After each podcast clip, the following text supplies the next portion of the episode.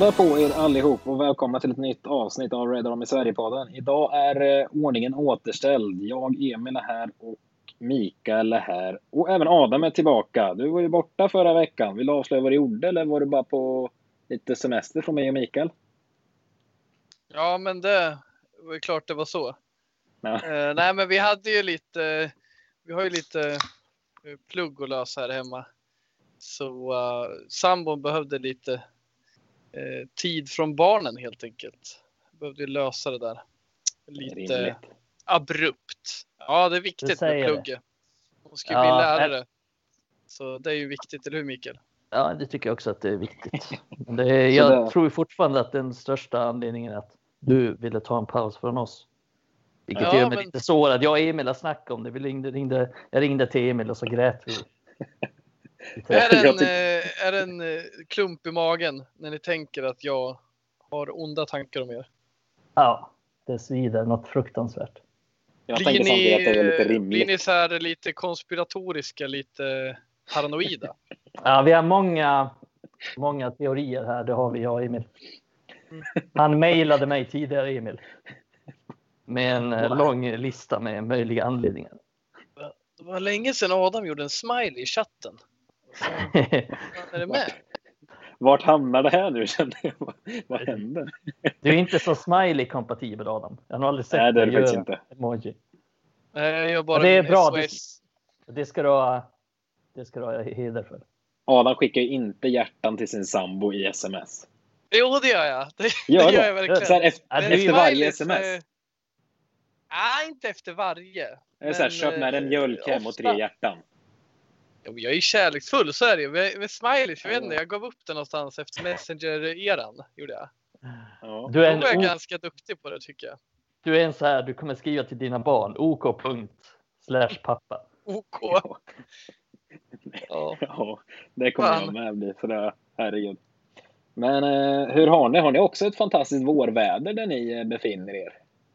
Här i Östergötland har det varit kanon i några dagar. fint eh, väder i både Nyköping och Katrineholm. Eh, Trevligt att åka bil i och eh, väldigt eh, mysigt. Snön är helt väck här, det kanske att se med. Ja, här med. Det tog typ har, två dagar. Ja, det är galet. ja, nej, vi har inte så mycket snö här i Malmö. Men jag tänkte på, kul att du nämnde Nyköping. Jag har ju varit i Nyköping en gång. Jag var nog full 99 procent av tiden jag befann mig i Nyköping. Vet du, berätta det, jag var på rockbaren. Jag var på rockbaren i Nyköping. Vi skulle flyga från eh, Skavsta, heter det va? Ja, Eh, till, eh, till Bergamo faktiskt. just Italien. Så vi gjorde ett litet stopp. Vi kom på kvällen och så skulle vi flyga tidigt på morgonen. Mm. Satt vi på rockbaren i princip hela natten tills vi skulle flyga på morgonen. Det, var, det var stökigt. Det Och karaoke var det såklart. Ja, alltid karaoke. Alltså, det finns inget mer störigt än att nog för Skav... att sjunga karaoke. Men visst finns det inget mer störigt än att Skavsta heter Stockholm Skavsta. Jag kände en kille, Ja, han, lite- skulle, han skulle möta upp någon eh, lirare från utlandet. Som skulle landa liksom på Stockholm flygplats. Och då är det underförstått att det är Arlanda. Så människan hade ju åkt upp Eller till Bromma. Arlanda för att möta. Ja, men Bromma räknas ju knappt. Eller det landar väl ingen. Det är bara inrikes typ.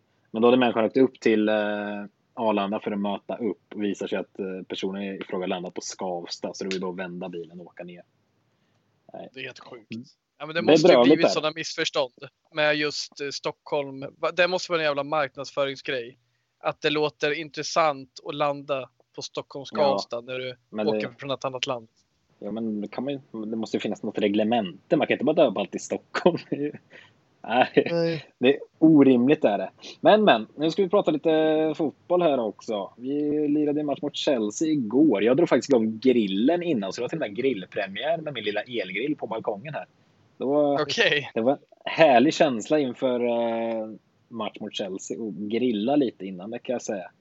Eh, Entrecote, vi har eller? haft, Nej, det blev någon sån här ytterfilé. Man är ju student, va, så man får ju hålla, i, hålla igen lite. Va? Flintastekon, ey bro. Ja. Får inte plats en flintasteken flintastek. tar upp hela jävla elgrillen. Den Ja, hänger exakt. över. Bara droppar ner till grannen. Fy fan vad äckligt. Det är så mycket Böda camping över flintastek. Ja. Nej, men eh, vi, det har ju varit två matcher förresten sen sist vi spelade in podd och inte ett enda mål. Vi hade Real Sociedad först också, 0-0 och den matchen skulle vi inte prata jättemycket om. Det fanns inte så mycket. Det enda jag känner, jag vill prata om kring den matchen i så fall, det är ju varför hela friden vissa spelare spelade, typ Bruno, Rashford, Wan-Bissaka. Varför ska de spela en sån match? Och där kan vi dra en liten parallell till matchen mot Chelsea varken Bruno, Rashford eller Van Bissaka gör ju sina bästa matcher direkt. Så jag vet inte.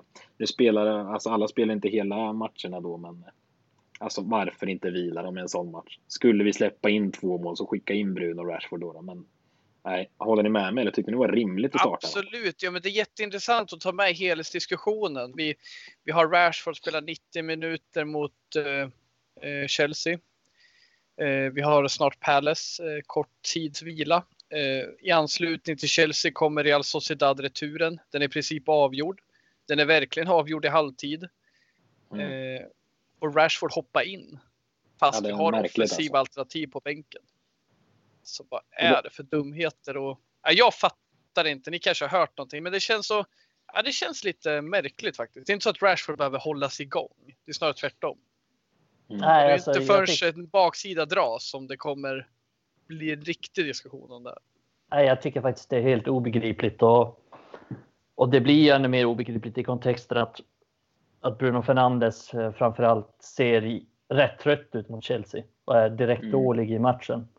Så det är verkligen konstigt. Jag kan bara se den här teorin som vi har haft innan att han vill spela och han säger till Ole att han vill spela och Ole låter honom spela. Jag kan faktiskt bara se att det att det är den poängen liksom som, som görs. För jag kan inte se någon annan anledning till varför han startade den matchen. Det var ett helt... Eller alltså, det, det, det är väl förmodligen någonting så att han har kanske in, ingen annan tia tillgänglig när Mata inte var med mm. och van de Beek inte var med. Det är väl den liksom grejen som finns, men han får för fan sätta upp laget på ett annorlunda sätt. Då. Det, och där alltså, är ju, Ole yttrade ju där också inför matchen att han inte vill att någon skulle slacka och vet det, drömma sig bort till åttondelsfinal. Liksom. Han vill att alla ska vara på tå och Bruno är aldrig en sån som underskattar eller ställer ut skorna. Så den förstår jag ju, men jag tycker inte att jag tycker inte att eh, det ska behövas och jag tycker inte det finns en förklaring för Rashford oavsett i det här fallet. Han plockar in honom. Och nej, Bruno, sen, ja. nej, sen kan man ju säga så här, är på tårna, ja, men United är fullkomligt värdelösa första 20-30 i den matchen. Så är definitivt inte på tårna. Plus att det är jävligt svårt tror jag. Och oavsett hur mycket man motiverar de spel, alltså de bästa spelarna. United har vunnit med 4-0 i returen. Så spelar man på ett tomt Old Trafford och man har en 4-0 ledning mot Real Sociedad. Det är inte så jävla sexigt. För jag tror inte direkt Rashford och Bruno Fernandes ligger sömnlösa inför den matchen. Utan de, Nej, de borde inte tycka det är jätteviktigt att spela Nej, den matchen. Och de känner nog inte så mycket heller tror jag. Liksom så här. Jag tror inte de har någon bra tagg inför den matchen. Så jag tycker det är, men, det är rätt konstigt att göra det. Men så. tror ni Ole har så sjukt lågt förtroende till övriga truppen att han liksom han vågar inte. Eller nu pratar vi om att han kanske inte, alltså att Bruno vill spela. Men om man inte räknar in det, alltså tror ni att han inte har något förtroende för övriga truppen? Att han verkligen är rädd för att tappa det här 4-0 ledningen? Jag tror absolut han har en liten rädsla där just för att han tar med Bruno. Det tror jag. Det är, liksom, det. det är en spelare som han gärna har vilat när han fått möjlighet. Eh, mm. Då har Donny kommit in som ersättare och så. Men han vågar sällan vila honom och det här var ju det ultimata beviset. Eh, sen ska man ha med sig fortfarande också att det saknades eh, riktiga alternativ till nummer 10. Men jag tycker inte vi ska spela nummer 10 i den här matchen i så fall. Jag tycker inte vi ska spela Bruno. Och det är så, så här, det är ju vad det är nu liksom. Vi spelar 0-0, vi gjort det igen mot uh, Chelsea. Det är inte förrän han skadar det... sig som det blir en uh, intressant diskussion. Och det är Nej. den rädslan man sitter med. Men sen är det lite märkligt också när man värvat en sån som Ahmad här eh, för bra många miljoner. Alltså när, vi pratade om det sist också, men liksom när ska man spela honom om inte när man leder med 4-0 mot Real Sociedad? Alltså när, när ska han, nu hoppa in i slutet, men var fasen byter man in Rashford för i halvtid istället för Ahmad i det läget? Liksom? Alltså det, Jag tycker det är obegripligt. Vågar han inte spela honom där, då, alltså, han kommer inte spela honom i ligan då. Och går vi längre i Europa-ligan, kommer inte våga spela honom då. Alltså, nej. Nej, Nej jag han förstår inte. spela mot, han kommer ju knappast spela mot Milan heller. Såvida inte United vinner med 7-0 i första matchen. Eh, Så jag håller med, det, det är väldigt konstigt. Han kan ju inte vara tänkt för den här säsongen i så fall. För det finns, det, det här var den lättaste matchen vi kommer ha den här säsongen. Om, vi, om det inte blir så liksom att vi inte har något att spela för de sista två omgångarna i ligan kanske. Men, men i övrigt så, så var det här bästa chansen för honom. Och jag tycker att Ola har varit ganska försiktig i många matcher. Speciellt på slutet. Han hade ju en tid här i början av sin tränarkarriär i United där han var ganska modig i sina beslut och där han kunde, ja, men han kunde slänga in ganska många unga spelare. Men på sistone så tycker jag att han har blivit lite mer reserverad med, med att göra det. Och det syns ju ganska tydligt här mot Sociedad också. Han vågar inte riktigt. Han litar inte riktigt på, på dem man har på bänken och det kan vi väl se mot Chelsea också.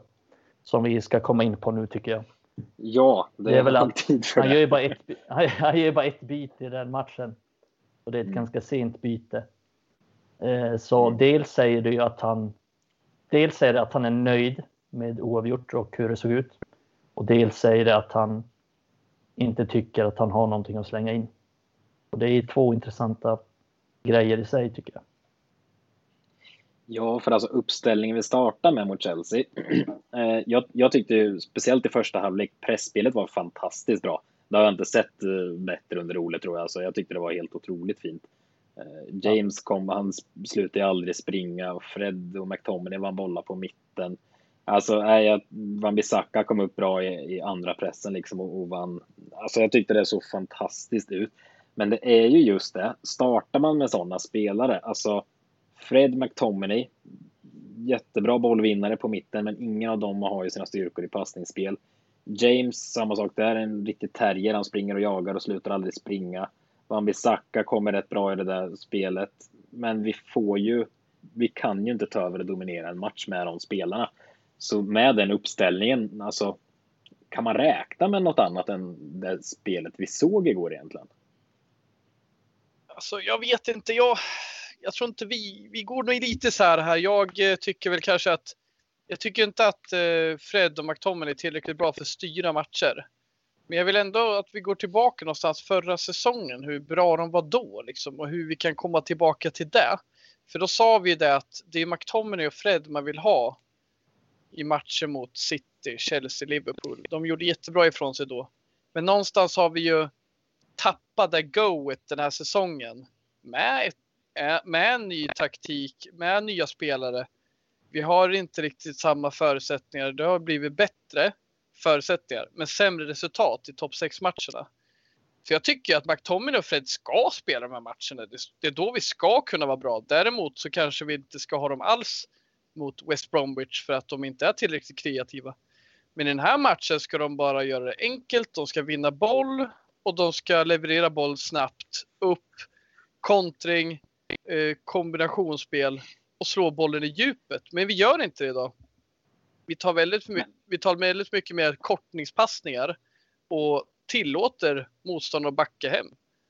Eh, Jag tyckte vi såg skillnad i andra halvlek. Det blev lite mer i djupet, lite mer bättre kontringsspel. Men överlag, de här säsongen, jag tycker problem är inte dem. Jag tycker det problem är snarare typ hur vi använder oss av Bruno den här säsongen har blivit skitbra mot bottenlagen, men jag tycker det inte det gör oss bättre mot topplagen. Nej, det finns ju ganska tydlig statistik där på att Bruno Fernandes, ganska naturlig statistik såklart, men att han har skapat väldigt mycket mindre mot topplagen än han har gjort mot bottenlagen. Och ja, det finns ju en poäng i den diskussionen också att funkar inte Bruno Fernandes om han har en dålig dag och hans kreativitet inte finns där, ja, då är United ganska uddlösa. Och ser vi på de här matcherna mot topp 6-lagen, då ser jag en gemensam nämnare. Det är att Bruno har varit rätt svag i de matcherna, rent kreativt. Han har inte skapat särskilt mycket för varken sig själv eller för andra. Och United har extremt svårt att skapa chanser i de här matcherna. Vilket vi inte hade förra året, för då spelade vi rakt, snabbt. Mm sällan genom någon tia egentligen, utan ganska direkt från mittfält upp på anfall. Och så skapar vi därifrån genom att till exempel Rashford och Martial vann sin duell en mot en. Och det kanske Rashford hade gjort nu också om han hade fått bollarna. För att det fanns lägen där, bland annat från McTominay, men också från Bruno, där vi missade i sista passningen. För det fanns ett jättebra läge där Bruno spelade till Rashford, men han missade passningen.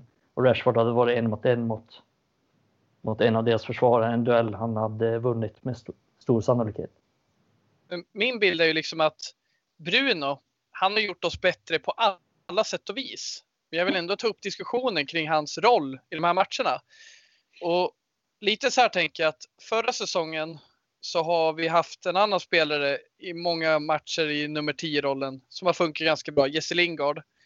Har varit bedrövlig i mångt och mycket, men ganska nyttig i sådana här matcher när, när istället för att vi drar ner tempot och börjar spela runt bollen så höjer vi tempot, eh, driver upp bollen, kombinerar och går i djup, rakt spel. Bollen ner i djupet på kanterna. Snabba spelare. Bruno driver inte med sig bollen. Han tar inte tag i den och springer upp som Lingard gör. Bruno är hundra gånger bättre än Lingard, så det är inte det jag vill jämföra med. Men det är just spelartypen vi vill ha en sån match. När vi vann matcher förra säsongen mot Chelsea, eh, vi, vi, gjorde, vi vann till och med mot City. Vi, förbehåll då. Han gjorde en bra match, Bruno, mot City när han lobbade över till Martial. Och han gör en fantastisk volley och allt var skitbra. Men överlag så, så har vi saknat någonting där med Bruno, den här dynamiken i nummer 10-rollen. Och det är inte 10-rollen som gjort oss bra mot topplagen förra säsongen. Det är tvärtom, det är allt annat. Det är för att vi inte använder 10. Vi går mycket, eller vi går rakare. 10 är snarare en, en eh, släpande forward liksom. Någon som är med och driver upp spelet. Så jag tycker väl nästan att vi kanske krånglar till det lite med Bruno jag ser en, han, är så, han har så pass brett register så jag tror vi kan förändra hur han, hur han för sig på en plan mot topp 6. För han kanske inte ska driva ner tempo, snarare driva upp det. Han är ganska rapp. Det är inte så att han är sölig. Så det går ju att ändra på hur vi spelar man. Det är väl snarare det. Men att fan, nästa match mot City. Förstå mig rätt nu, men jag kommer inte sakna Bruno om han inte är på planen om vi går tillbaka till vi spelade förra säsongen. För den här säsongen, då har det inte sett bra ut alls mot City. Men förra säsongen, ah, då var jag kaxig när vi skulle möta City. Vi hade en platt match mot dem, men det var ju för att vi hade Phil Jones. Förlåt Emil, som mittback. Men i övrigt, vi hade fantastiskt spel mot de flesta lagen. Liverpool var galet bra den säsongen. Ändå höll vi på att vinna mot dem. Eh, när James spelade fram till Rashford. Och det var inte för att vi hade bra tia. Så jag tycker det är värt att fundera på. Det känns ju konstigt också att dissa Bruno. Det är en av de, mina favoritspelare och han har gjort fantastiskt överlag. Med topp 6, värt att fundera på hur hans roll egentligen ska vara i de matcherna. Men eh, jag tycker det är lite intressant. Vi har ju problemet här mot topp 6-lag och vi har ju landat i att, eh, vad sa vi, sex mållösa matcher mot eh, mot topp 6-lag. Eh, och sen gjorde vi ett mål mot Tottenham när vi förlorade med 1-6. Så det var på ja. straff. Så, ja. så det är sex raka egentligen med ja. mål. Varav fem av dem är 0-0 och sjätte matchen är 0-1 mot Arsenal tror jag om jag har rätt här. Men och alla de matcherna har ju varit eh, lite som igår. Alltså det är lite, man stänger igen. Vi släpper inte till så mycket. Det är ganska stabilt så det är väl positivt. Men vi skapar ingenting heller. Eh, och då, men sen när vi väl mötte Liverpool i FA-cupen eh, som vi vann där med 3-2 i, i, januari i slutet där. Då var det ju ganska bra full fart och jag minns Rashford hotade hela tiden i djup. Alltså då var det bra fullt ös.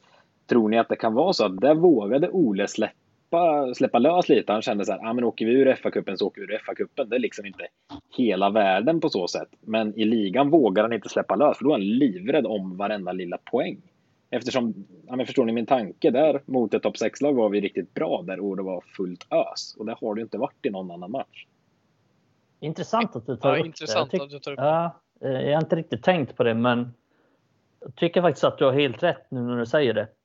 Eh, det finns definitivt en, en poäng där och jag tror också, precis som du, att i FA-cupen då känner han inte den pressen. Men nu tror jag att han är jävligt rädd efter den här vinsten, eller den här förlusten mot Tottenham med 1-6. Jag tror att den ändrade jävligt mycket i hur han resonerar i den här typen av matcher. För då satsade United väldigt offensivt och då åkte man på liksom sex mål. En enormt pinsam förlust. Mm. Och skulle han, jag tror han är livrädd för att det skulle hända igen.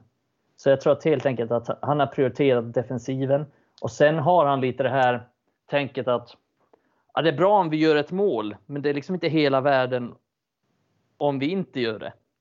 Förstår ni vad jag menar? Jag, mm. Den känslan fick jag lite mot Arsenal borta, för där tyckte jag verkligen att vi hade en bra chans att gå för det mer. Även om jag tycker att vi var det lite bättre laget så fanns det liksom. Det hade kunnat finnas mer ambition i den matchen att gå framåt tydligare. Men nu har det blivit lite så här att. Ja, men visst, vi. Om vi hittar på någonting framåt så är det bra, men det är inte hela världen om vi inte gör det. Bara vi håller nollan, det är det viktiga. Det är den känslan jag har fått. Den bilden eh. delar jag. Det handlar ju om uteblivna byten. Det handlar om Exakt. agerandet. Att det är inte så mycket proaktivitet. Det jag säger då liksom, det står 0-0. Nej, men vi är nöjda. Det kommer komma. Medan en annan hoppas på att han liksom vågar mixa lite. Vi har avhandlat det tidigare. Men, men det där stämmer väldigt bra in, eh, tycker jag. Och eh, eh, nu håller jag på att komma bort mig lite här. Men ta tillbaka mig Mikael där. Fan. ja, nu vet jag inte heller riktigt vad jag sa, men det, men det, det är väl så. Det är ju. Det är lite problematiskt tycker jag att han. Just det, jag får, mer, jag får mer och mer den känslan att han har liksom den farhågan. Jag tycker att en United-tränare ska snarare se, se det som en möjlighet att vinna de här matcherna snarare än att vara försiktig och att riskminimera. För att då kan du lika gärna ha kvar José Mourinho. Mm. Om vi ska hålla på på det här sättet. Och jag tycker inte att det här 0-0 resultatet mot Chelsea är dåligt. Jag tycker prestationen till och med är hyfsat bra. Men om vi ser så här varenda match så kan vi säga så isolerat är det inte dåligt med 0-0 mot Liverpool. Isolerat så är det kanske inte dåligt med oavgjort borta mot Arsenal. Och det är kanske inte hela världen att liksom spela 0-0 hemma mot Manchester City. Men blir det så här som det har blivit nu, 6-7 raka matcher där det ser likadant ut varenda gång. Ja, då börjar det bli ett problem för att det är, det är liksom. Det är tappade poäng. Det är ju. Det hade ju varit mycket bättre. Säg att vi, vi har spelat de här sju matcherna så har vi tagit, vad blir det då, sex poäng. Då hade det varit mycket bättre att vinna tre, tre av de här matcherna och sen bara förlora fyra av dem istället. Men det jag tänkte komma till, det var, det var att Arsenal ska vi fan vinna mot. Det är ett lag, alltså, ja, jag, de ligger jag är inte oroliga för Arsenal. Precis, och Chelsea har också nyligen haft ett jävla ras. Alltså, jag förstår ju att vi har stor respekt för Liverpool eh, som ändå är mästare. Det är klart, nu har de haft en pissäsong. Och ju sämre de har blivit så är det lättare att såra dem. Men vi ser Liverpool City. Jag förstår att man har respekt för dem och inte vågar öppna sig totalt. Men Arsenal, Chelsea, Tottenham. Alltså jag vill bara se att han går för det. Alltså, för det har de ju redan bevisat vilken grundkapacitet vi har. Vi kan har 14 matcher obesegrade. Det kommer inte som en slump. Det finns ju en kapacitet i truppen. Sen är den ojämn, oregelbunden. Men det är det som gör mig frustrerad. Att vi vi har möjligheten. Att, och sen att vi inte går all in. Sen ska man se till helheten. Vi ligger tvåa och vi har gjort bra ifrån oss. Men det, det är ju kittlande att veta vad vi kan göra med det här och det är ju det största jag saknar med det här laget. Jag tycker vi har så jävla hög potential i flera spelare. Men jag tycker inte riktigt vi får ut det på en jämn basis. Jag tycker Nej. inte Rashford är tillräckligt jämn. Jag tycker inte Greenwood, vi får inte ut tillräckligt mycket av honom. Och det tror jag att andra tränare eh, kommer kunna få i längden. So Solskär med. Han kommer kunna få igång Greenwood och Rashford den här våren. Men sen kommer de falla ur ramen inom kort och det är ett strukturellt problem tror jag. Jag reagerar ja, det... till exempel på hur Rashford är. Vi hade lite diskussion, jag och Mikael igår. Liksom. Rashford är en sån spelare som man kan egentligen inte klaga på honom för han gör ju så mycket poäng. Men samtidigt är det vissa grejer i hans spel där han är för ineffektiv och lite klumpig i sitt hanterande. Och där jag tror att någon kan hjälpa och coacha framöver. Ole kan coacha till bra grejer nu och han kan få ett, lära sig jävligt mycket av honom. Men jag tror att för att hitta en jämnhet hos alla spelare och få ut deras maximala potential. Få upp dem till den nivå de har nu, det har Solskjaer gjort bra. Han har utvecklat både Martial, Solskjaer, eller Martial, Rashford och Greenwood. Men tar de vidare är tveksamt. Det ser alldeles för ojämnt ut. Även fast vi har förlustfria matcher då vi har haft bra resultat så har inte det varit jämnt spel någonstans. Nej, det finns ju någon poäng där med att eh, som du har med, för, med tanke, om man kollar på just de tre så har ju egentligen alla de tre, kanske Rashford går att diskutera, men Martial, Greenwood, Rashford har varit sämre den här säsongen än förra. Och det är ett stort problem. Och det har liksom inte varit så här i två månader eller en månad, utan det har varit hela säsongen. Så att, och frågan är om det kommer ändras liksom. Det är inte så länge kvar av den här säsongen. Så eh, det är ett stort problem och trots det har vi gjort flest mål av alla lag i ligan. Men jag skulle ändå säga att vi har ett, ja men säg, ser vi bara till ligan till exempel så, så är 15 av de målen som vi har gjort har kommit i två matcher. Och ser vi bara i ligan också så är ju, har vi ju sex mållösa matcher. Sex av 26 matcher där vi inte gjort något mål. Det vill säga 23 procent av alla matcher. Och ser vi till matcher där man har gjort ett mål eller färre så är det 50 procent av alla matcher. Så det finns ju något problem där med att, för jag tycker inte att liksom, när jag ser matcherna då ser jag inte så här att Rashford har missat 10 lägen eller att Greenwood missar liksom fem öppna mål. Då hade jag sett det som ett stort problem. Men jag tycker att det stora problemet är att skapa för lite chanser. Det finns matcher, till exempel SA-15, Leeds, ja, säkert några fler också, där vi skapar jättemycket chanser och det ser bra ut och där vi gör mycket mål. Men sen finns det alldeles för många matcher där vi skapar alldeles för lite. Och den här matchen mot Chelsea är ett bra exempel på den. För att jag kan inte sitta och säga att ja, men fan, jag önskar att jag kunde sitta och säga det. Ja, men fan, Rashford borde ha avgjort den. Martial borde ha avgjort den. Greenwood borde ha avgjort den. Nej, tyvärr. Vi skapar ingenting och jag kan liksom inte. Jag har svårt att lägga skulden på dem allt för mycket. Det är klart att Rashford inte var bra mot Chelsea. Men jag tycker inte heller att han var svindålig. Det är inte så att han. Jag tycker det är, svår, det är svårt att ta på. För det, för det händer liksom ingenting bakom honom. Han får nästan inga bollar att jobba med. Så det är svårt att bedöma liksom hur bra han varit, hur dålig har han varit. Jag vet inte. Ja, och hans eh, funktion i en match blir ju ofta hämmad numera känns det som mot Arsenal, mot Chelsea. Det känns som de har läst lite vad, vad som är vår grej. Eh, vi, vi sårade ju Chelsea ofantligt många gånger förra säsongen. Även City. Eh, även andra lag, Tottenham, absolut vad vi sårade dem. Det känns som den här säsongen har vi vi har kommit till en plats där vi måste börja utveckla hur vi spelar och jag tycker att Solskjaer har gjort ett bra jobb den här säsongen med att eh, hantera sämre lag än han hade förra säsongen. Och en stor, eh, stor jävla fördel där är ju att ha haft den här mormortången i verktygslådan. Eh, Bruno Fernandes som han drar upp.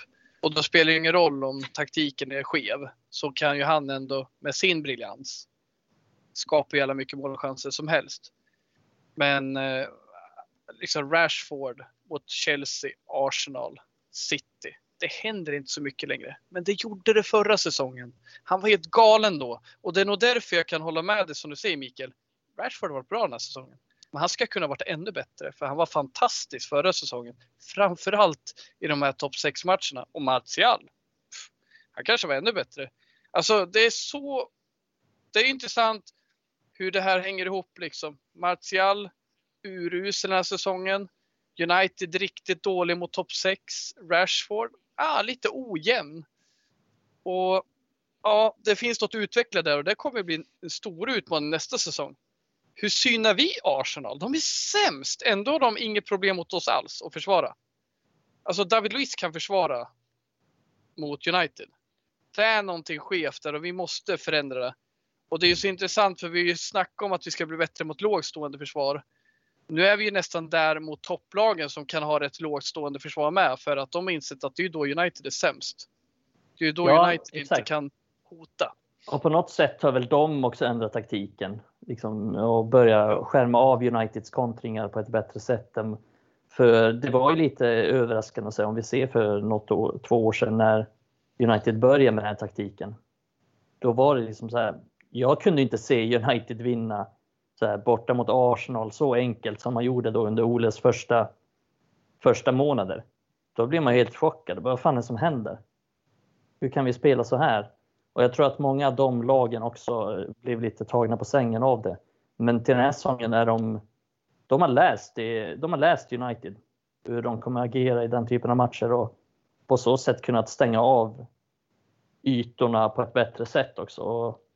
Så jag tror att det, det ligger någonting i både Uniteds taktik men också i hur motståndarna har börjat agera mot United. Men, men tror ni att är Ole nöjd med 0-0 mot Chelsea? För som ni säger, det görs ett alibi-byte, byter Greenwood som alltid, fast han kanske borde vara kvar på planen enligt mig. Alltså är han nöjd? Efter, det ser ut så här Absolut. match efter match mot topp 6-lagen. Men liksom hur kan han vara ja, Jag köper, som du var inne på där förut Adam, ser det ut så här mot. Liverpool och, kanske framförallt mot City som just i detta nu är liksom topp tre i Europa. Absolut. På söndag när vi möter City, vi ska för fasen inte försöka matcha dem i att rulla boll. Det, det har vi inte i truppen.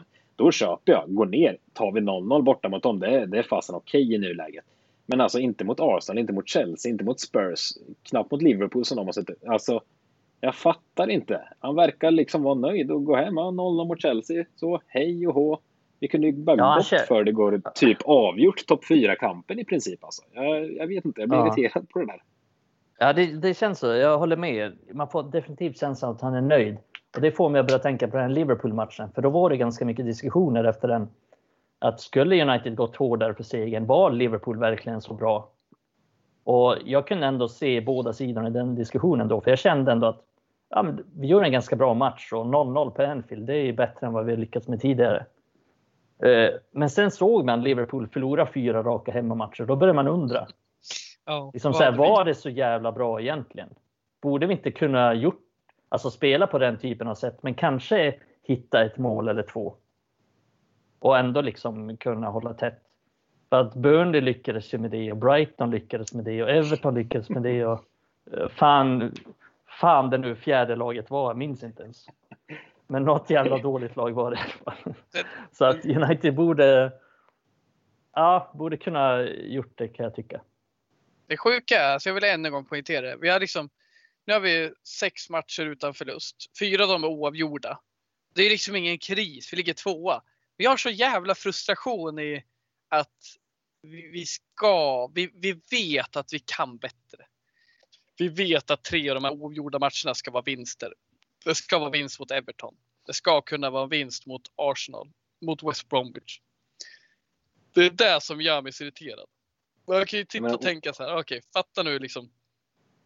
Fatta nu hur vissa fans känner sig som har riktiga problem. Men det här det är liksom, jag vill bara poängtera en gång. Vi har sån jävla kraft och potential i vissa spelare. Och vi får ut, vi får inte ut tillräckligt mycket av dem. Jag tycker att det är inte fel på Rashford som spelare. Vi ska kunna få ut mer av hans potential i det här laget. Och framförallt Greenwood. Och då kan vi snacka om Martial, kanske kommer in på honom sen. Men så länge han får spela när han vill, det känns som, så kommer ju inte Greenwood utvecklas i den takt han borde göra. Eh, Greenwood var ju för övrigt bra igår. ja, det tycker jag också att han var. Eh, jag tycker han är lite så bra i smyg, som jag brukar säga. Vet, så det syns inte så tydligt att han gör så bra Lindelöf, saker. Eller? Ja, exakt. Nej, men han gör många, så här, han gör många bra saker i länkspelet och hur han, hans passningsspel och och så där. Sen kan jag väl tycka att Greenwood inte kommer i några avslutningslägen och att han behöver bli lite mer ja, men involverad i matchen kanske och lite mer ta tag i saker och så. Men jag tycker att han är rent spelmässigt tycker att han är mycket bättre än förra säsongen. Men sen hade han också en enorm utväxling på sina avslut förra säsongen. Att det var mer att han gjorde mål ur omöjliga lägen. Och det är mm. liksom, det är inte hållbart i längden att han skulle sätta alla dem. För det är liksom, han skjuter mellan fyra ben utanför straffområdet. Den går in vid stolpen. Är, man gör inte sådana mål. Det är bara Greenwood som gör sådana mål. Mm. Eh, men mitt, mitt, största problem är väl att Jag tycker, alltså rent resultatmässigt så får man ju säga att liga tvåa den här säsongen, det hade de flesta av oss tagit på förhand. Alltså säga att man blir tvåa. De flesta hade tyckt att det är helt okej. Okay. Och det är till och med en ganska bra säsong. Men det, det som jag är mest orolig för det är väl hur det ser ut rent spelmässigt. Mm. mm. För jag tycker inte att det är en tillräcklig utveckling rent spelmässigt. Och där är jag lite orolig. Det är, det är många saker som inte är så bra tycker jag. Och det är dels anfallsspelet som vi har talat om, även om vi har gjort flest mål. Så tog jag upp det nyss att det är lite skenbart. Men även eh, försvarsspelet och sådana detaljer som fasta situationer bakåt. Och det kan vi ta när vi snackar matchen mot City. Jag är inte så orolig för att de ska spela typ så här trianglar runt United då, och göra mål på ett briljant anfall. Jag är mer orolig för att de gör mål på en fast situation mot United. Oh. Och det är, det är så jävla sjukt att tänka så. Men min största frustration som ni är inne på, alltså och rädsla framförallt. Ja, jag hade också tagit på förhand att vi låg tvåa när vi går in i mars. Men jag ser det verkligen inte om vi fortsätter så här spelmässigt som vi gör nu. Jag har varit inne på det förr, jag ser inga röda trådar positivt sett i, i Uniteds spel. Och jag kan omöjligt se om det fortsätter så här att vi kommer ligga tvåa vid samma tid om ett år. Alltså det är omöjligt. Liverpool kommer komma tillbaka starka. De är de har ju varit i en formsvacka ett år. Nej vars, men, äh, ja, men som vi är inne på, de kommer ju såklart hämta sig. De kommer inte vara så här dåliga hela tiden. Tottenham skaffar ny tränare istället för Mourinho. Får de igång Bale här nu med de har Son och Kane. Alltså den offensiva trion skulle kunna göra vad som helst. Vi har Chelsea som ändå har en riktig trupp de har investerat i. Alltså Tuchel om han får igång det här. Alltså alla de lagen, jag vet inte, jag är, jag är livrädd och fortsätter vi harva vidare här med Solskär och, och det fortsätter så här. Jag kan inte se att vi kommer fortsätta ha så bra utdelning som vi trots allt haft i år. Speciellt när ambitionerna mot topplag verkar vara vi tar 0-0 och går hem. Nej, jag vet inte. Det, vi, vi, kommer ju gå in på det, lite bra. senare med, med ambitionerna från vår styrelse och ledning och sådär. Men yes. jag tycker också som du att vi kommer ju verkligen behöva göra någonting annat den här säsongen, även fast vi kommer tvåa. För resultaten är där säger vi, vi kommer tvåa. Alla är glada. Det Champions League nästa år. Och så ska vi värva. Men liksom, även fast vi värvar fem spelare. Jag tror ju inte att det bara är spelarna som kommer in som kommer Nej. förändra hur vi gör. Jag tror inte fem spelare gör oss bättre än tvåa. Vi måste ju förändra vårt spel, förädla vårt spel. Få spelare mm. att bli jämna, få spelare på rätt, i rätt roller. Jag mm. tror liksom inte på nästa säsong kan vi inte köra Pogba och Matic och Fred och Scott. Liksom. Det, det är inte hållbart i längden. Det funkar tillfälligt och ganska bra i många matcher, men vi måste ju komma ifrån det där och vi måste vara jämna i varje match. Vi måste få ut, vi måste få Rashford att bli en jävla hjälte mot West Bromwich och Burnley, inte bara liksom mot Brighton när de har Dan Burn på vänsterbacken. Det är ganska men intressant hur... när man när man snackar utveckling, då snackar man oftast så här, kanske tabellposition.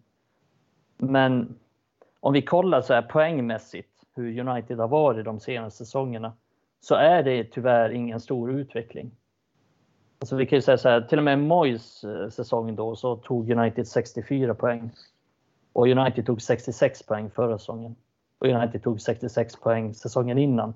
Och Mourinhos sista säsong tog vi 81 poäng. Och innan det tog vi 69 poäng. Och innan det tog van Schaal 66 poäng. Och innan det tog van Schaal 70 poäng. Så att vi ligger någonstans där mellan ja, 89, 81 poäng. Det är en utopi för att det, det är det absolut, absolut överlägset bästa vi har presterat sen Fergie lämnade. Fergie tog 89 poäng sin sista säsong för övrigt. Så vi ligger någonstans där mellan 65 och 70 poäng de senaste säsongerna. Och det är ungefär där vi har hamnat. Och ser vi poängsnitt den här säsongen så är det ungefär där vi kommer hamna nu också. Och det är ju någonting man kan diskutera. Hur mycket utveckling har egentligen skett? Det är snarare så att kanske Liverpool har varit extremt dåliga, som, lite som Emil sa, att Liverpool har varit extremt dåliga, att Chelsea har varit extremt dåliga, att Spurs har varit rätt dåliga, att Arsenal har varit extremt dåliga. Snarare än att United Chelsea. har blivit extremt mycket bättre. Utan United har kanske hållit en jämnare nivå. Och det tycker jag Ola har gjort bra. Att han har hållit en ganska jämn nivå rent resultatmässigt. Men jag tycker inte att det är någon jätte, jättestor utveckling. Inte ens Nej. poängmässigt faktiskt. Vet du vad? Jag hade avfärdat alla de där poängrabblingarna jag gjort om det var så att vi faktiskt gjorde framsteg och ta fram eh, en utveckling i truppen. Vi kände att spelare utvecklades. Vi säger nu McTominay utvecklas. Jag är inte säker på att han ska vara central mittfältare och ta oss framåt. Nu ser jag att han är fan ett bra alternativ i truppen. Han kommer starta vissa matcher framöver. Men jag ser ju liksom inte utvecklingen i truppen som jag vill. Jag har nyss nämnt varför och jag ser inte utvecklingen i spelet. Då spelar det ingen roll om vi tar 30 poäng den här säsongen. Om jag ser att vi spelar jävligt bra fotboll och det saknas någon vänsterback och någon, någon tankare. Exakt. Det, Exakt. då hade jag avfärdat allt du sagt. Men det du säger, det är intressant för alltså, ja men fan, är vi inte där heller? Och sen kommer alla lag igång nästa säsong. Jag håller med dig Emil, jag är helt övertygad om att Chelsea kommer vara bra mycket bättre nästa säsong.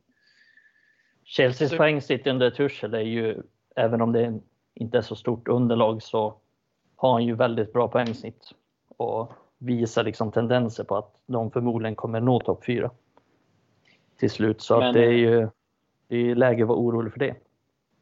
Vi börjar bli långrandiga. Vi ska avsluta första halvlek här alldeles ja, men Jag måste bara, bara fråga en sak till, er, ja, ja. Mikael först. Mikael, du sa förut att Greenwood är bra i smyg. Kan du ge ett exempel på någon som är dålig i smyg? Um, jag tänkte Martial först, men han är inte i smyg. Han är ju bara dålig ja. nu.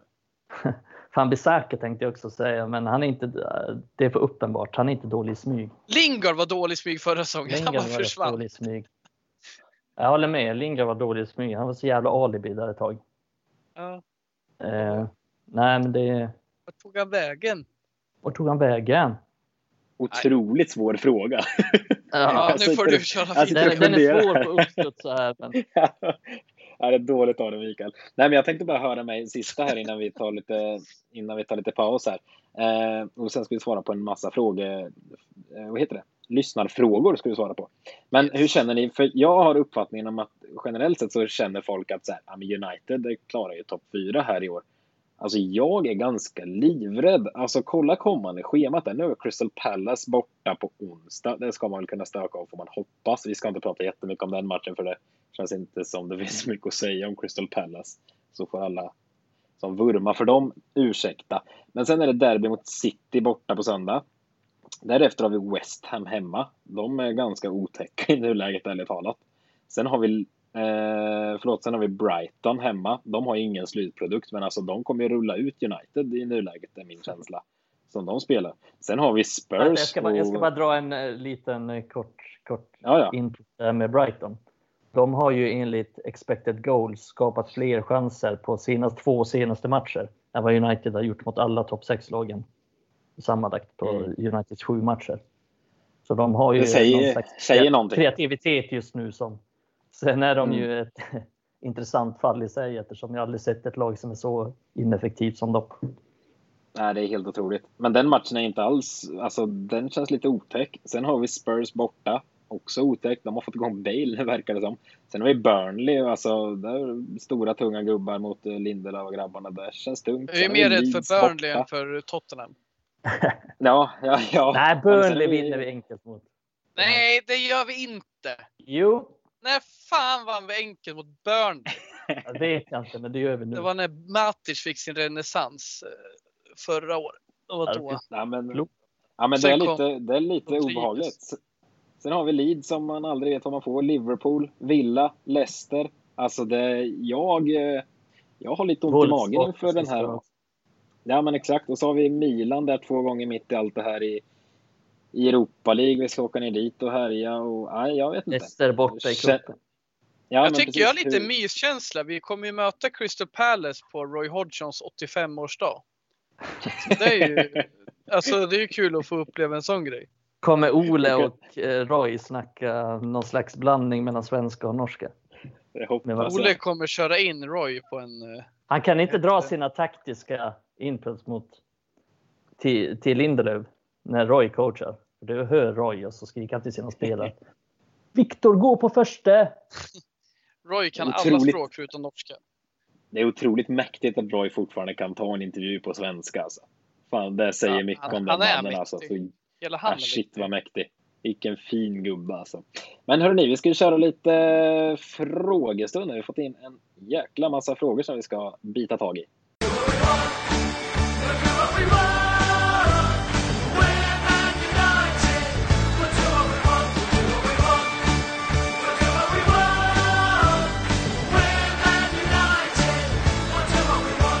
Sådär, då ska vi köra lite frågestund här, sista delen i det här poddavsnittet.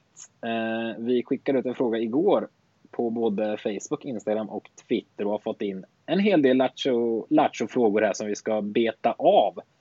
Eh, först och främst... Och en av dem är ju Luke Shaw. Va? Luke Shaw som frågar om han får ta tillbaka Jaha. det han sa i presskonferensen. Ja. Men, men vi, kom, vi kommer till den frågan. Ja, just det. ja, det är bra. Eh, men först från Twitter i alla fall har vi från Gustav Gard. Eh, eller Gård kanske om eh, Ö inte med här. Men eh, han skriver att 600 miljoners värvningen Fred städar upp i mittfältet och passar bakåt är väl hans enda kvaliteter. Borde man inte förvänta sig mer? Sen lämnar jag frågan öppen till er. Jag känner väl med Fred där att säga, 600 miljoner. Man kan ju nästan kräva mer om honom och eh, det gjorde jag väl initialt, men någonstans har man ju varit lite svältfödd efter en bollvinnare, eh, vilket jag sett att vi fått i Fred, framförallt viktig eh, mot topplagen. Eh, så jag tycker väl att ja, men jag är nöjd med det vi har honom nu. Jag önskar han kan utvecklas, men jag tänker nog inte så mycket på prislappen, men när man sätter det där perspektivet, det är klart man kan önska mer av honom. Eh, så är det. Jag kan tycka att han kan bli en bättre passningsspelare, men kan vi värva en, en kreatör som jag efterfrågade i podden tidigare, som kan styra spelet från lågt ner i planen och sen ha en bollvinnande Fred bredvid. Det kan bli bra, för jag tycker Fred, om han kan bli jämnare och hålla de här höga nivåerna kan hålla så håller han sjukt hög nivå han har ju mobbat Kanté i några matcher och varit riktigt bra i vissa toppmöten mot Liverpool, City och så vidare. Så ja, jag är inte orolig för honom. Men såklart 600 miljoner, det är mycket. Ja, jag, jag var inne på det. Gustav gör ju misstaget lite och tror att United har koll på vad de värvar. de har inte så mycket tanke med, med värvningarna. Vad det verkar. Det är 400 miljoner för van de Beek som han spelar en kvart typ. En upside. Ja, det är dåligt Gustav. koll på att United inte har koll. Men, men jag var inne på det i mina tre tankar igår efter Chelsea-matchen, skriver lite om Fred faktiskt.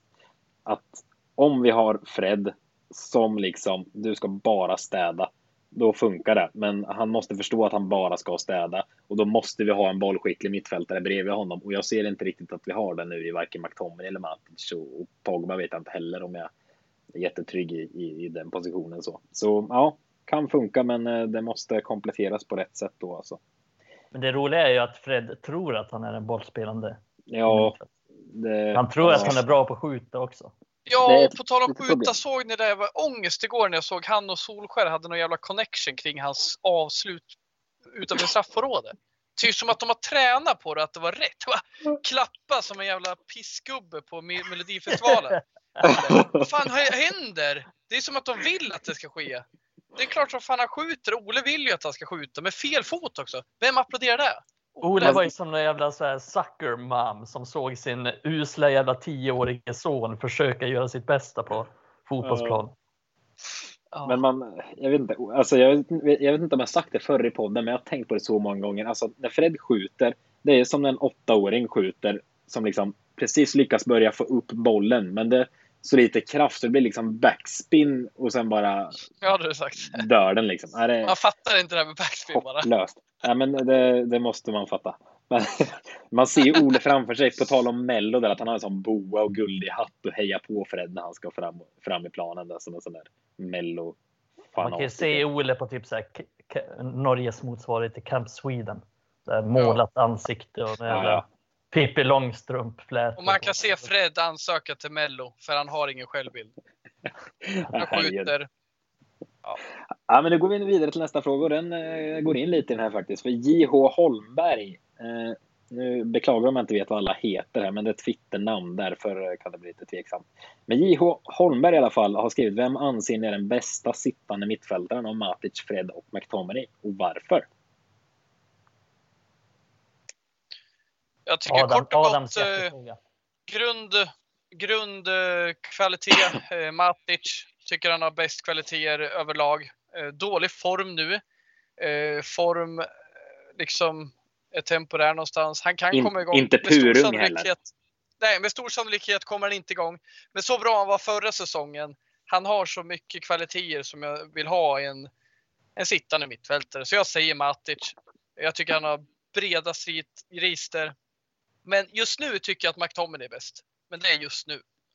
Ja, men jag skulle väl inte klassa um, varken McTominay eller Fred som någon renodlad sittande mittfältare dock. Jag kan väl hålla med om att Matic har bäst grundkapacitet av dem. Men sen tycker jag inte Matic är den bästa spelaren och det finns väl en anledning till att han inte spelar så ofta längre. Det är väl för att både Fred och McTominay är bättre än honom just nu. Yes, vi går vidare raskt här. Eh, Peter Hagman undrar, det har vi lite varit inne på kanske, men varför vågar inte Ole vinna mot Big Six? Jag vet inte om jag kom fram till varför, men vi pratar om att han inte vågar i alla fall. Har vi någon varför? Men jag sa väl lite det att det är för att han förlorade så stort mot Tottenham och då är han lite rädd för att det ska hända igen om han satsar mer offensivt. Så jag tror, tror det är det. Och sen också har han insett att United kommer inte vinna ligan och då är det ganska bra att få eh, oavgjort i de här matcherna, speciellt mot Chelsea nu som United behöver egentligen bara fokusera på att hålla dem bakom sig. Så jag tror att han är väldigt nöjd med, med en poäng och därför tror jag att han tycker det är värt att ta en poäng i de matcherna. Det är lite tråkigt men ändå rätt smart kan man ju säga. Om han vill hålla bort sina konkurrenter från Champions League-platsen. Men det är tråkigt. Jag håller med dig där Mikael. Ja, sen har vi Henrik Grenestam som jag gissar inte är ett jättestort fan av Martial, men han har skrivit vem kommer ens köpa Martial? Men där kan väl jag nästan börja. Alltså, ja, jag tycker väl också att vi ska sälja honom i, i sommar, det är väl min åsikt. Men det är ju klart att det kommer finnas folk som vill buda på Martial. Herregud, kolla hans förra säsong, han är ju en jättetopp besitter han. Sen har han en bedrövlig lägstanivå, men om någon får Martial på spelhumör i någon klubb någonstans där han trivs bra, så alltså då då gör man ju en riktigt bra värvning ändå eller? Ja, men det tror jag. Nu ska jag väl inte sitta, nu nämner jag bara klubbar och, och jag är inte säker på att det är just dem, men den här typen av klubbar tänker jag. Som Inter, Milan, Juventus kanske till och med. Genoa. Den typ. Brescia, Salernitana. Mm. Nej, men det är väl Albin den typ... Leffe. det är väl den typen av klubbar tror jag som kommer vara intresserad av honom. För någonstans där inne så borde ju en eh, bra spelare. Sen tycker jag att den största anledningen till att sälja honom, det är för att han. Jag tycker inte att han ska vara första val och jag tror inte att han är bra som reserv. Nej. Det är det. För hade han liksom kunnat ta på sig rollen och vara reserv, då hade jag sett att han är kvar. För eh, han är tillräckligt bra för att vara liksom så här, komma in från bänken och vara ett andra, tredje val. Men han är inte bra nog för att starta som striker. Det som är minus för mig med han, precis som du säger Micke, jag tror inte heller på hans som reserv och jag tror att hans lön är lite väl mycket för att ha en spelare som är rätt ojämn och eh, ja, det är liksom, det är ingen vi ska ha på bänken med den lönen. Jag tror han har typ 200, vad är det han har? 220 000. Skitsamma, det är för mycket för att ha på bänken. Då är det bättre att ha, satsa på några andra motiverade. Eh, nästa fråga, sista från Twitter. Det är Kacken Lantz som har skrivit in. Varför har supportrar och klubb sänkt nivån på spelare? Alltså varför nöjer man sig med mediokra spelare? Den är intressant. Jag tänker så här. Spontant känner jag, ja han nöjer sig med mediokra spelare. Då tänker jag på eh, Fosse Mensa, Daniel James. Fått spela en del i år liksom. Eh, vad, vad handlar det om? Jag tror det ändå handlar om att planen är ändå satt. De ska fasa in och fasa ut spelare. Han vill hålla truppen nöjd, han vill ha en god harmoni. Han har det i truppen. Folk gillar honom. Även folk som inte spelar mycket uppskattar honom. Eh, Luke Shaw som inte alltid varit första valet älskar Ole och berättar nyligen att det är den bästa tränaren han haft. Och han har haft bra tränare, det har han ju faktiskt. I Pochettino, Mourinho, van Gaal och sådär. Men jag blir lite bara, ja. Eh, det känns som att han, vill hålla igång de här. Han kommer ge dem chansen, men det är också temporärt. Jag tycker det fina med Ole, om det så är Martial eller Pereira, så ger han dem chansen och möjligheten.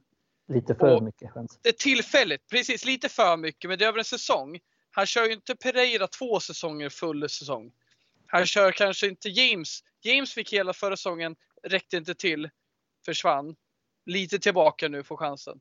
Så jag tror det ändå handlar om det, och det är att hålla alla nöjda. Han vill inte ha några bad eggs. Men samtidigt så har han ändå fan med magen att peta undan folk med eh, röst. Som Lukaku och så vidare. Men det är nog det är min teori där. Det är det.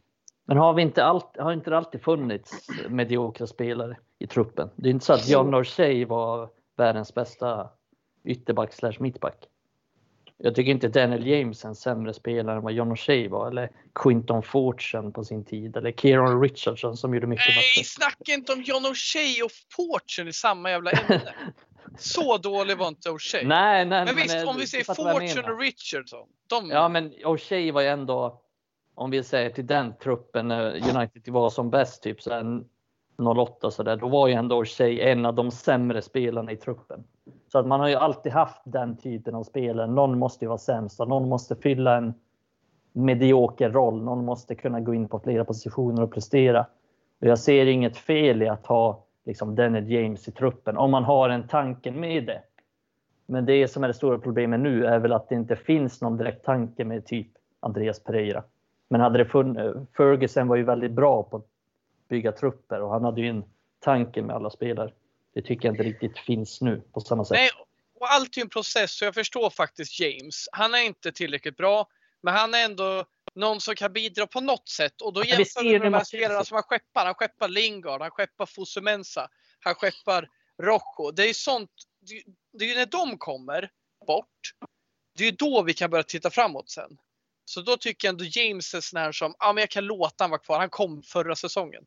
Men att eh, om man ser processen och ser att det faktiskt börjar bytas ut folk, då, då köper jag att vissa mediokra får spela och då är det Fosumensa som tjänar lika mycket som Lee Grant och det är Daniel James som ja, men fan kan springa runt i cirklar en stund, en match.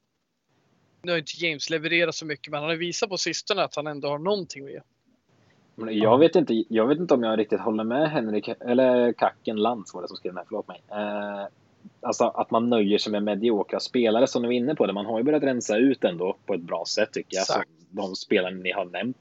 Och sista åren ändå, alltså de värvningar som gjort, det är inga mediokra värvningar på så sätt. Som Van Bissaka, jag tycker absolut inte han är tillräckligt bra högerback, men jag tror det handlar snarare om för dålig scouting. Alltså man såg honom med Crystal Palace göra sina fantastiska glidtacklingar och vara jättebra i försvarsspelet där i ett lågt stabilt Crystal Palace. Så det tror jag bara en, det är bara en dålig värvning. Jag tror inte det är liksom, ja, men vi nöjer oss med den här eh, rackaren här. Och liksom van de Beek, det, gud vet vad tanken var med den värvningen, men det är ju ändå en lovande spelare som har mycket fotboll i sig. Cavani är ändå en bra värvning. Det är ju en världsklassanfallare som ändå är till åren nu kanske, men ändå. Tellis vet jag inte, det känns också som så här. Det kunde ändå blivit bättre än vad det har blivit. Alltså jag vet inte, jag känner ändå att jag tror inte man nöjer sig med mediokra spelare. Det är inte så att vi liksom värvar. Eh, ja, men fattar ni vad jag menar? Jag tycker ändå man har börjat rensa ut. Sen kan det nog vara alltså kunnandet inom Manchester United är för dåligt just nu och det har vi varit inne på förr med Woodward och allt vad det innebär. Eh, ja, så jag vet inte om man. Jag tror inte det är att man har nöjt sig med mediokra spelare. Jag tror mer att det råkar finnas kvar några mediokra spelare på grund av hur klubben sköts mer. Ja, kunskapen kanske inte finns. Sen tror jag också han, nu kanske jag tolkar in för mycket, men att han kan mena att vi fans också nöjer oss. Och där kan man ju så säga att Manchester, Manchester United är en ganska speciell klubb på så sätt att det är alltid mycket så här, stå bakom din manager. Det är ju det är folk som än idag säger att vi inte borde ha sparkat David Moyes för att liksom, man ska ge alla tränare tid. Och så resonerar man inte som Chelsea-fan eller som Arsenal-fan kanske. Utan United är ju väldigt mycket så att alla ska få mycket tid. Vi ska stå bakom Ferguson, vi ska stå bakom ett Busby. Alltså liksom så här, tränare som har varit under lång tid, men som var Ferguson var ju väldigt ifrågasatt ett tag. Och det är mycket, mycket av den mentaliteten lever kvar, kanske speciellt bland engelska fans, men, men även bland internationella fans också. Ja, men det, det kanske är lite rätt också. Ja, det, ha, hade vi, hade vi liksom Tror ni det varit en förbättring av att vi sparkar Moyes och tog in van Gaal och Mourinho och så? Om, han, om Moyes hade fått vara kvar tre, fyra säsonger, hade det verkligen sett sämre ut än vad, det, vad resultatet blev? Det har, jag svårt att tro det ändå. Alltså, truppen Ferguson lämnade ändå, det, alltså, det var inte den bästa truppen som United har haft någonsin om man säger så. Eh, Nej, på, på, så sätt tycker jag att han hade lite otur för att han fick inte så mycket chans. Jag tycker att han fick en liksom så här. Sen var det ju allting han gjorde blev ju ifrågasatt. Ohållbart. Ja, men det var ja. ju, det var ju fråga, mycket ifrågasatt av spelarna själva för att de var så van vid. Ja, men tänk så här spela som Rio Ferdinand som var typ 35 ja, ja. och hade spelat under Ferguson så lång tid. Det blev liksom allting Moyes gjorde blev ju. Jaha, mm. men Ferguson hade gjort så där. Ja. Så de var ju väldigt skeptiska till allting han gjorde och och sen tror jag, det är inte så att jag säger att David Moyes hade varit rätt val på lång sikt. Det tror jag absolut inte. Men jag tror att han led ju mycket av just det också. Att han, han blev kom in i ett, han kom in i ett otroligt svårt läge alltså Moyes. Det, ja. liksom, Nej, nu håller vi på att spåra ur. Det här får ja, vi snacka om en annan dag. Det här ja, börjar vi spåra ur på ordentligt. Det ska vi göra. Nu börjar ni hylla Moyes nästan. Här. Bara för att du inte har något att säga här Adam. Så. Nej, jag har jättemycket att säga, men Moyes-debatten får vi ta en annan gång. Ja, håll käften Adam. Är det första gången någonsin Adam är den som tycker det spårar ur? Det brukar ju vara du som spårar ur. ja, ja, precis. Det är min roll att göra. Jag blir obekväm. Det är det han blir avundsjuk på. Nej, exakt. Du, ja, du ser ju Emil. Det är jag du som är connection. Ja, vi snackar skit om Adam innan. Nu börjar han bli lack på oss. Nästa vecka kör vi själva. Jag, kan prata hur mycket mojs som helst nu, men ni är så jävla ute och cyklar med honom. Ja, ja, ja, ja. Okej, vi släpper mojs. Fina ja, mojs. Ja, men då går vi upp på uh, frågor som landat in på Instagram istället. Uh, säger man Instagram eller säger man Instagram? Är jag för, uh, för svenskad där? Instagram kör jag på. Helt ointressant diskussion. Ja, jag kände det. Vi måste, Fredrik kör Hultberg. Vi måste hinna med frågorna från Lunarstorm. Just det. Skunk också Fredrik Hultberg, eh, tjatigt, men Europa League eller inte, ska vi inte klara av både kupper och liga? Den här tycker jag är intressant just för att ja, men det är mycket snack om att vi ska vila spelare och grejer i Europa League och vi ska vila i Premier League och jag känner att tills dess att vi tills dess att vi är tryggare i vårt grundspel och vi faktiskt kan få ut det mesta ur hela vår trupp så kommer jag vilja vila vissa spel i Europa League. Men vi ska ju kunna klara av och delta i båda de här kupperna. För en gång i tiden så kunde vi liksom spela i både Premier League, Champions League, Champions League och FA-cupen och faktiskt vinna dem samma säsong. Så det är klart vi ska kunna det med vår status som klubb. Men jag tycker inte den här säsongen. Jag tycker den, det är för stor risk som vi nämnde förut att köra Bruno i Europa League och Premier League när det är så tätt matchande. Yes, nästa fråga. Och här har jag en stark åsikt i alla fall. Gustav Zettergren.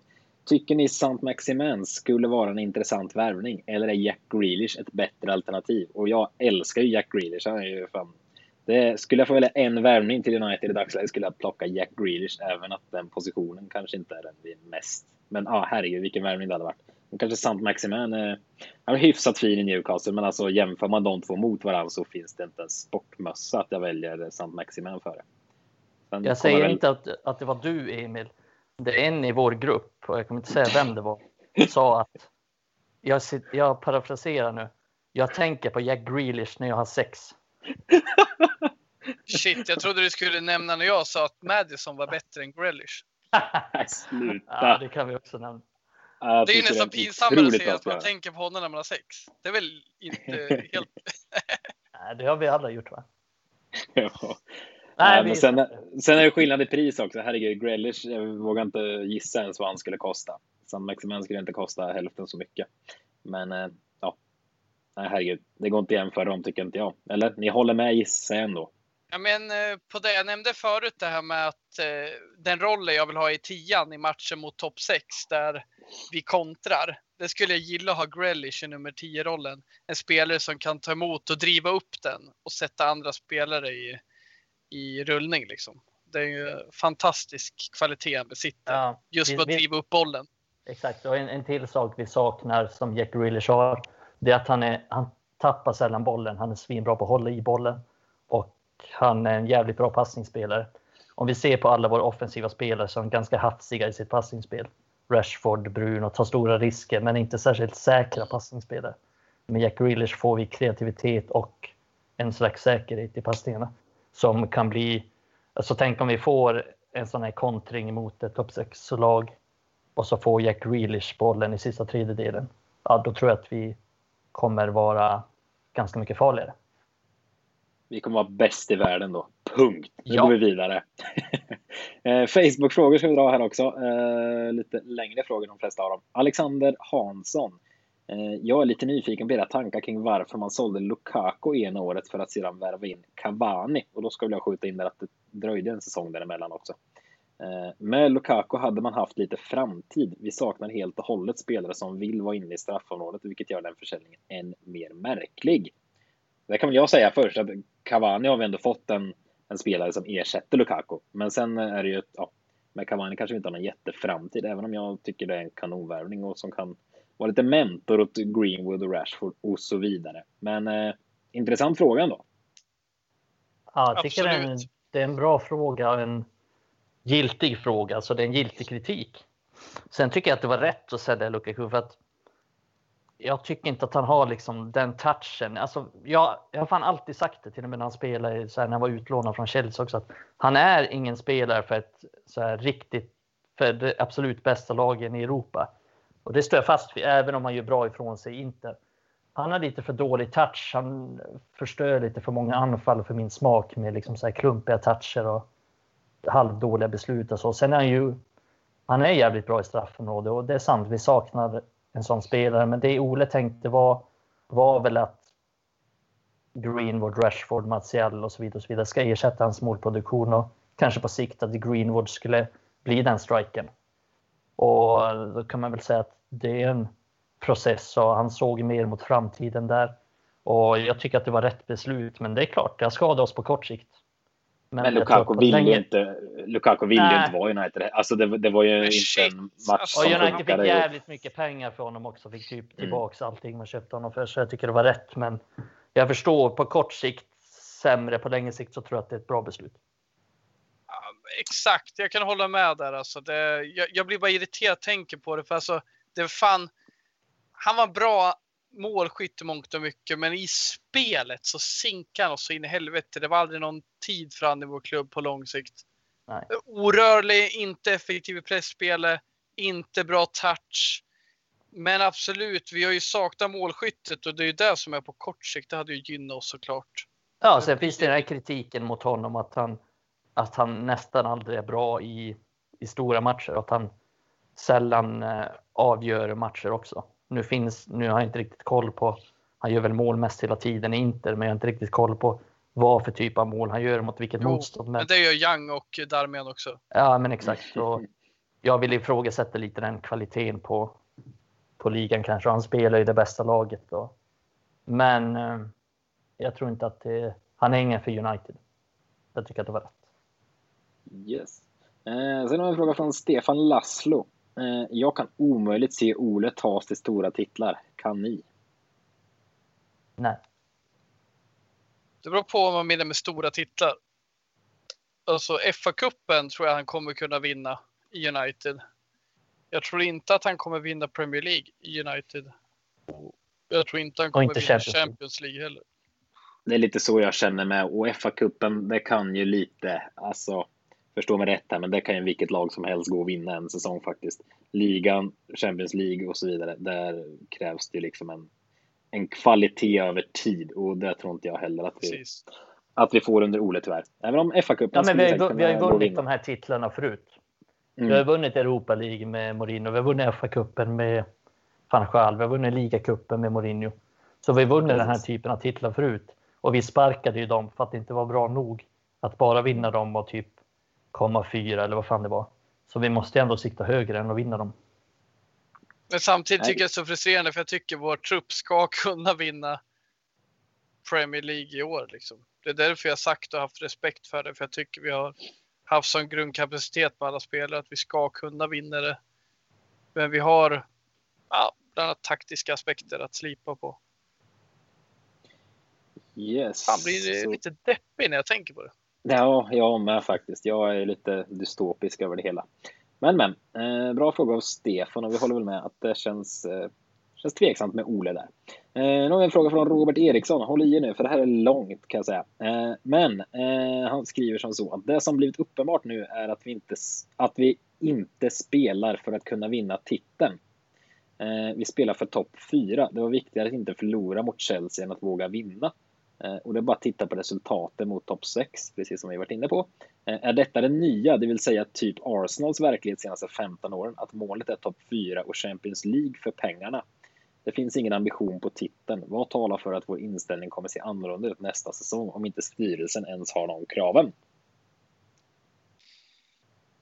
Ja, här tänker jag osökt på ambitionerna i vår ledning och styrelse. Eh, hur vi hanterar saker och ting. Jag tycker ju eh, vi, eh, ja, men vi är lite, om vi jämför med våra konkurrenter i ligan. Chelsea har haft ett uppdämt behov på förvärv så de har ju värvat så in i helvete. City värvar. Eh, vi behöver värva mer och vi behöver. Du kan ju nämna den här nästa frågan också där Emil. Som ändå går i hand i hand lite där också. Kan du Nej, det är sant. Sista frågan var från Joakim Sandgren och det var undermålig trupp? Frågetecken. Världens största klubb och man har en högerback. Man har obefintliga strikers. Varför? Och det går väl lite hand i hand som du säger. Det är där jag kan känna så här att med, med all, klart vi kan satsa på Williams och han som ett alternativ som högerback, men det är ju inte där han har levererat. Ska vi liksom tro att han ska göra underverk där och konkurrera ut AVB? Eh, liksom, vi, vi borde inte gå in i den här säsongen med ett renodlat alternativ där. Vi borde inte gå in i säsongen med bara Matic som ankare. Jag säger inte att det är det vi behöver egentligen, men jag tycker att ambitionerna är låga. Jag, vi snackade om det tidigare. För Ole är ju inte det ett jättestort problem. Han är egentligen glad att han får möjligheter att träna klubben och han gör det bra, gjort det bra hittills i att bygga upp någonting som har rivits ner efter Fergusons dagar. Men för att ta det vidare sen, då behöver vi ju, som vi nämnt, för mig, en bättre tränare. Vi kommer också behöva mer stöd från klubben, bland annat genom att peta undan den här råttan Woodward så vi har en riktig doff som jobbar ordentligt med spelaraffärerna och hanterar på ett bra sätt att vi tar in van de Beek för att han är rätt person, inte för att han är tillgänglig. Nu, nu känns det som att vi tog in honom för att han var han var nära till hands någonstans. Han vill iväg. Han passar ju för fan inte ens i spelupplägget. Det är så mycket där så jag känner att men tror ni liksom det är ambitionerna? till den. Men, men tror ni verkligen att det är ambitionerna? är låga. Det, vi, vi vill komma. Champions League är bra. Och kommer vi tvåa den här säsongen, ja då kommer vi förmodligen fortsätta se ganska låga ambitioner. Jag tycker uh, Cavani, det är en bra spelare och det är fan en som kan lära många. Men vi ska ju fan kunna sikta på de absolut bästa spelarna. Vi fick inte in någon Sancho. Vi fick inte in några världsspelare.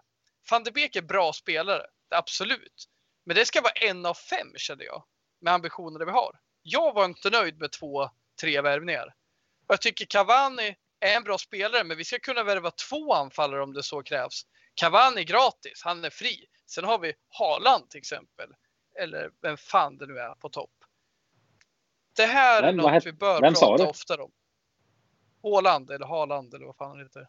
Ja, jag fattar faktiskt inte. Haaland, ja ja. Ja, det var Haaland, ja, men, Haaland, ja. men tänker inte också, alltså jag hör ju vad du säger med ambitionen och det. Men jag tror det går hand i hand med att kunskapen inte heller finns. Om så Woodward skulle vilja Exakt. att vi ska bli bäst i världen, kunskapen finns ju inte där. Han kan ju inte. Nej. Woodward har ju ryckt i Raiola tidigare år. Det har ju varit lättast för honom. Raiola, vem har du? Ja, jag har Mkhitaryan. Jag har ja. Pogba. Jag har Lukaku. Babre, bibre, babre, ba. Det är sådär liksom, det är enkelt att rycka honom. Sen när han pissar honom i strupen och då har han ju stängt munnen och inställt bort med dig. Jag vill ha någon annan. Och då är det jobbigare.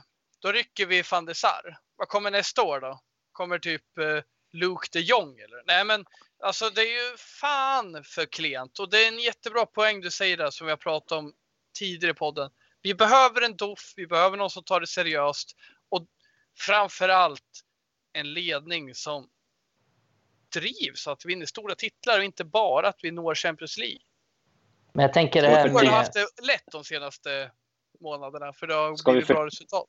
Ja, men jag Ska vi bara förtydliga att... också vad DOF är för de som inte hänger med? Det är Director of Football du menar då Adam, eller hur? Ja, en sportchef ja, liksom. Sånt, någon som sånt... håller i strategin någon framöver. Någon som uh, hanterar spelarförvärv och håller kontakt med agenter och så vidare. Det är lite men, Ja, men jag tänkte så här, det jag fastnade för var ju lite det vi har bara en högerback. Inte det ganska mycket Oles val snarare än att det är ledningens val? Utan han har ju liksom gjort sig av med Darmian. Han har gjort sig av med Fosemensa. Jag tror inte direkt Woodward bara skrek i Oles öra. Fosemensa är inte ens en högerback för fan. Nej, nej, men alltså du fattar vad jag menar. Alltså, jag tror inte direkt Woodward skrek i hans öra. Du måste göra dig av med Fosemensa. Du måste göra dig av med Darmian. Utan jag, det vet jag ju inte han. Att, nej, men jag Woodward vet ju inte att de är för dåliga. Jag tror inte ens Woodward vet vem Fosemensa är. Nej. Nej, jag tror inte ens Fosemensa, eller jag tror inte precis, jag tror inte ens uh, han vet att det finns ett behov av en högerback. Nej, det är klart det, ska lägga heller. fram, men du tror inte att Ole har lagt fram önskemål om spelare? Jo, jag tror men att Sancho han var ju hans main target. Man skiter i det, för han är en råtta. Jo. Ja, men Sancho, det blev för dyrt. Men vilket jag kan förstå, en miljard liksom plus. Eh, men jag tror så här att just högerback, det är ju lite känsligt eftersom man köpte just en högerback. Och där är det för ganska mycket pengar också. Så det är, man får väl ha lite prioritet. Vad ska man köpa? Det finns ganska stora luckor i den här truppen. Vi har snackat om det tidigare också med defensiv mittfältare, högerytter, kanske en striker, en mittback. Vilket vi också har köpt nyligen. Så det finns liksom mycket saker att göra och det, det är ju, jag tycker att det är mångt och mycket Oles val att det bara finns en högerback snarare än att just det fallet att det är någon annans fel. Jag kan och, hålla med om att och jag tycker inte att det var Ole skrek säkert inte efter någon högerback. Jag tror inte Nej, heller det. Jag tror, men jag tror att han frågade efter saker som han inte fick, precis som andra tränare har frågat efter saker som de inte får. Ja. För, för deras ambi tränarnas ambitioner är inte i paritet med ledningens, så har det varit ända sedan van Gaal, Mourinho, Solskär. Bara Solskär, han är fan nöjd att han ens får vara i klubben. Medan Mourinho kan fan i mig få vilken klubb som helst när han var som bäst. Solskär var i Molde innan liksom. Ja, exakt. Men jag hade ju liksom fattat det här med högerbacken, ska jag återvända till nu bara för det.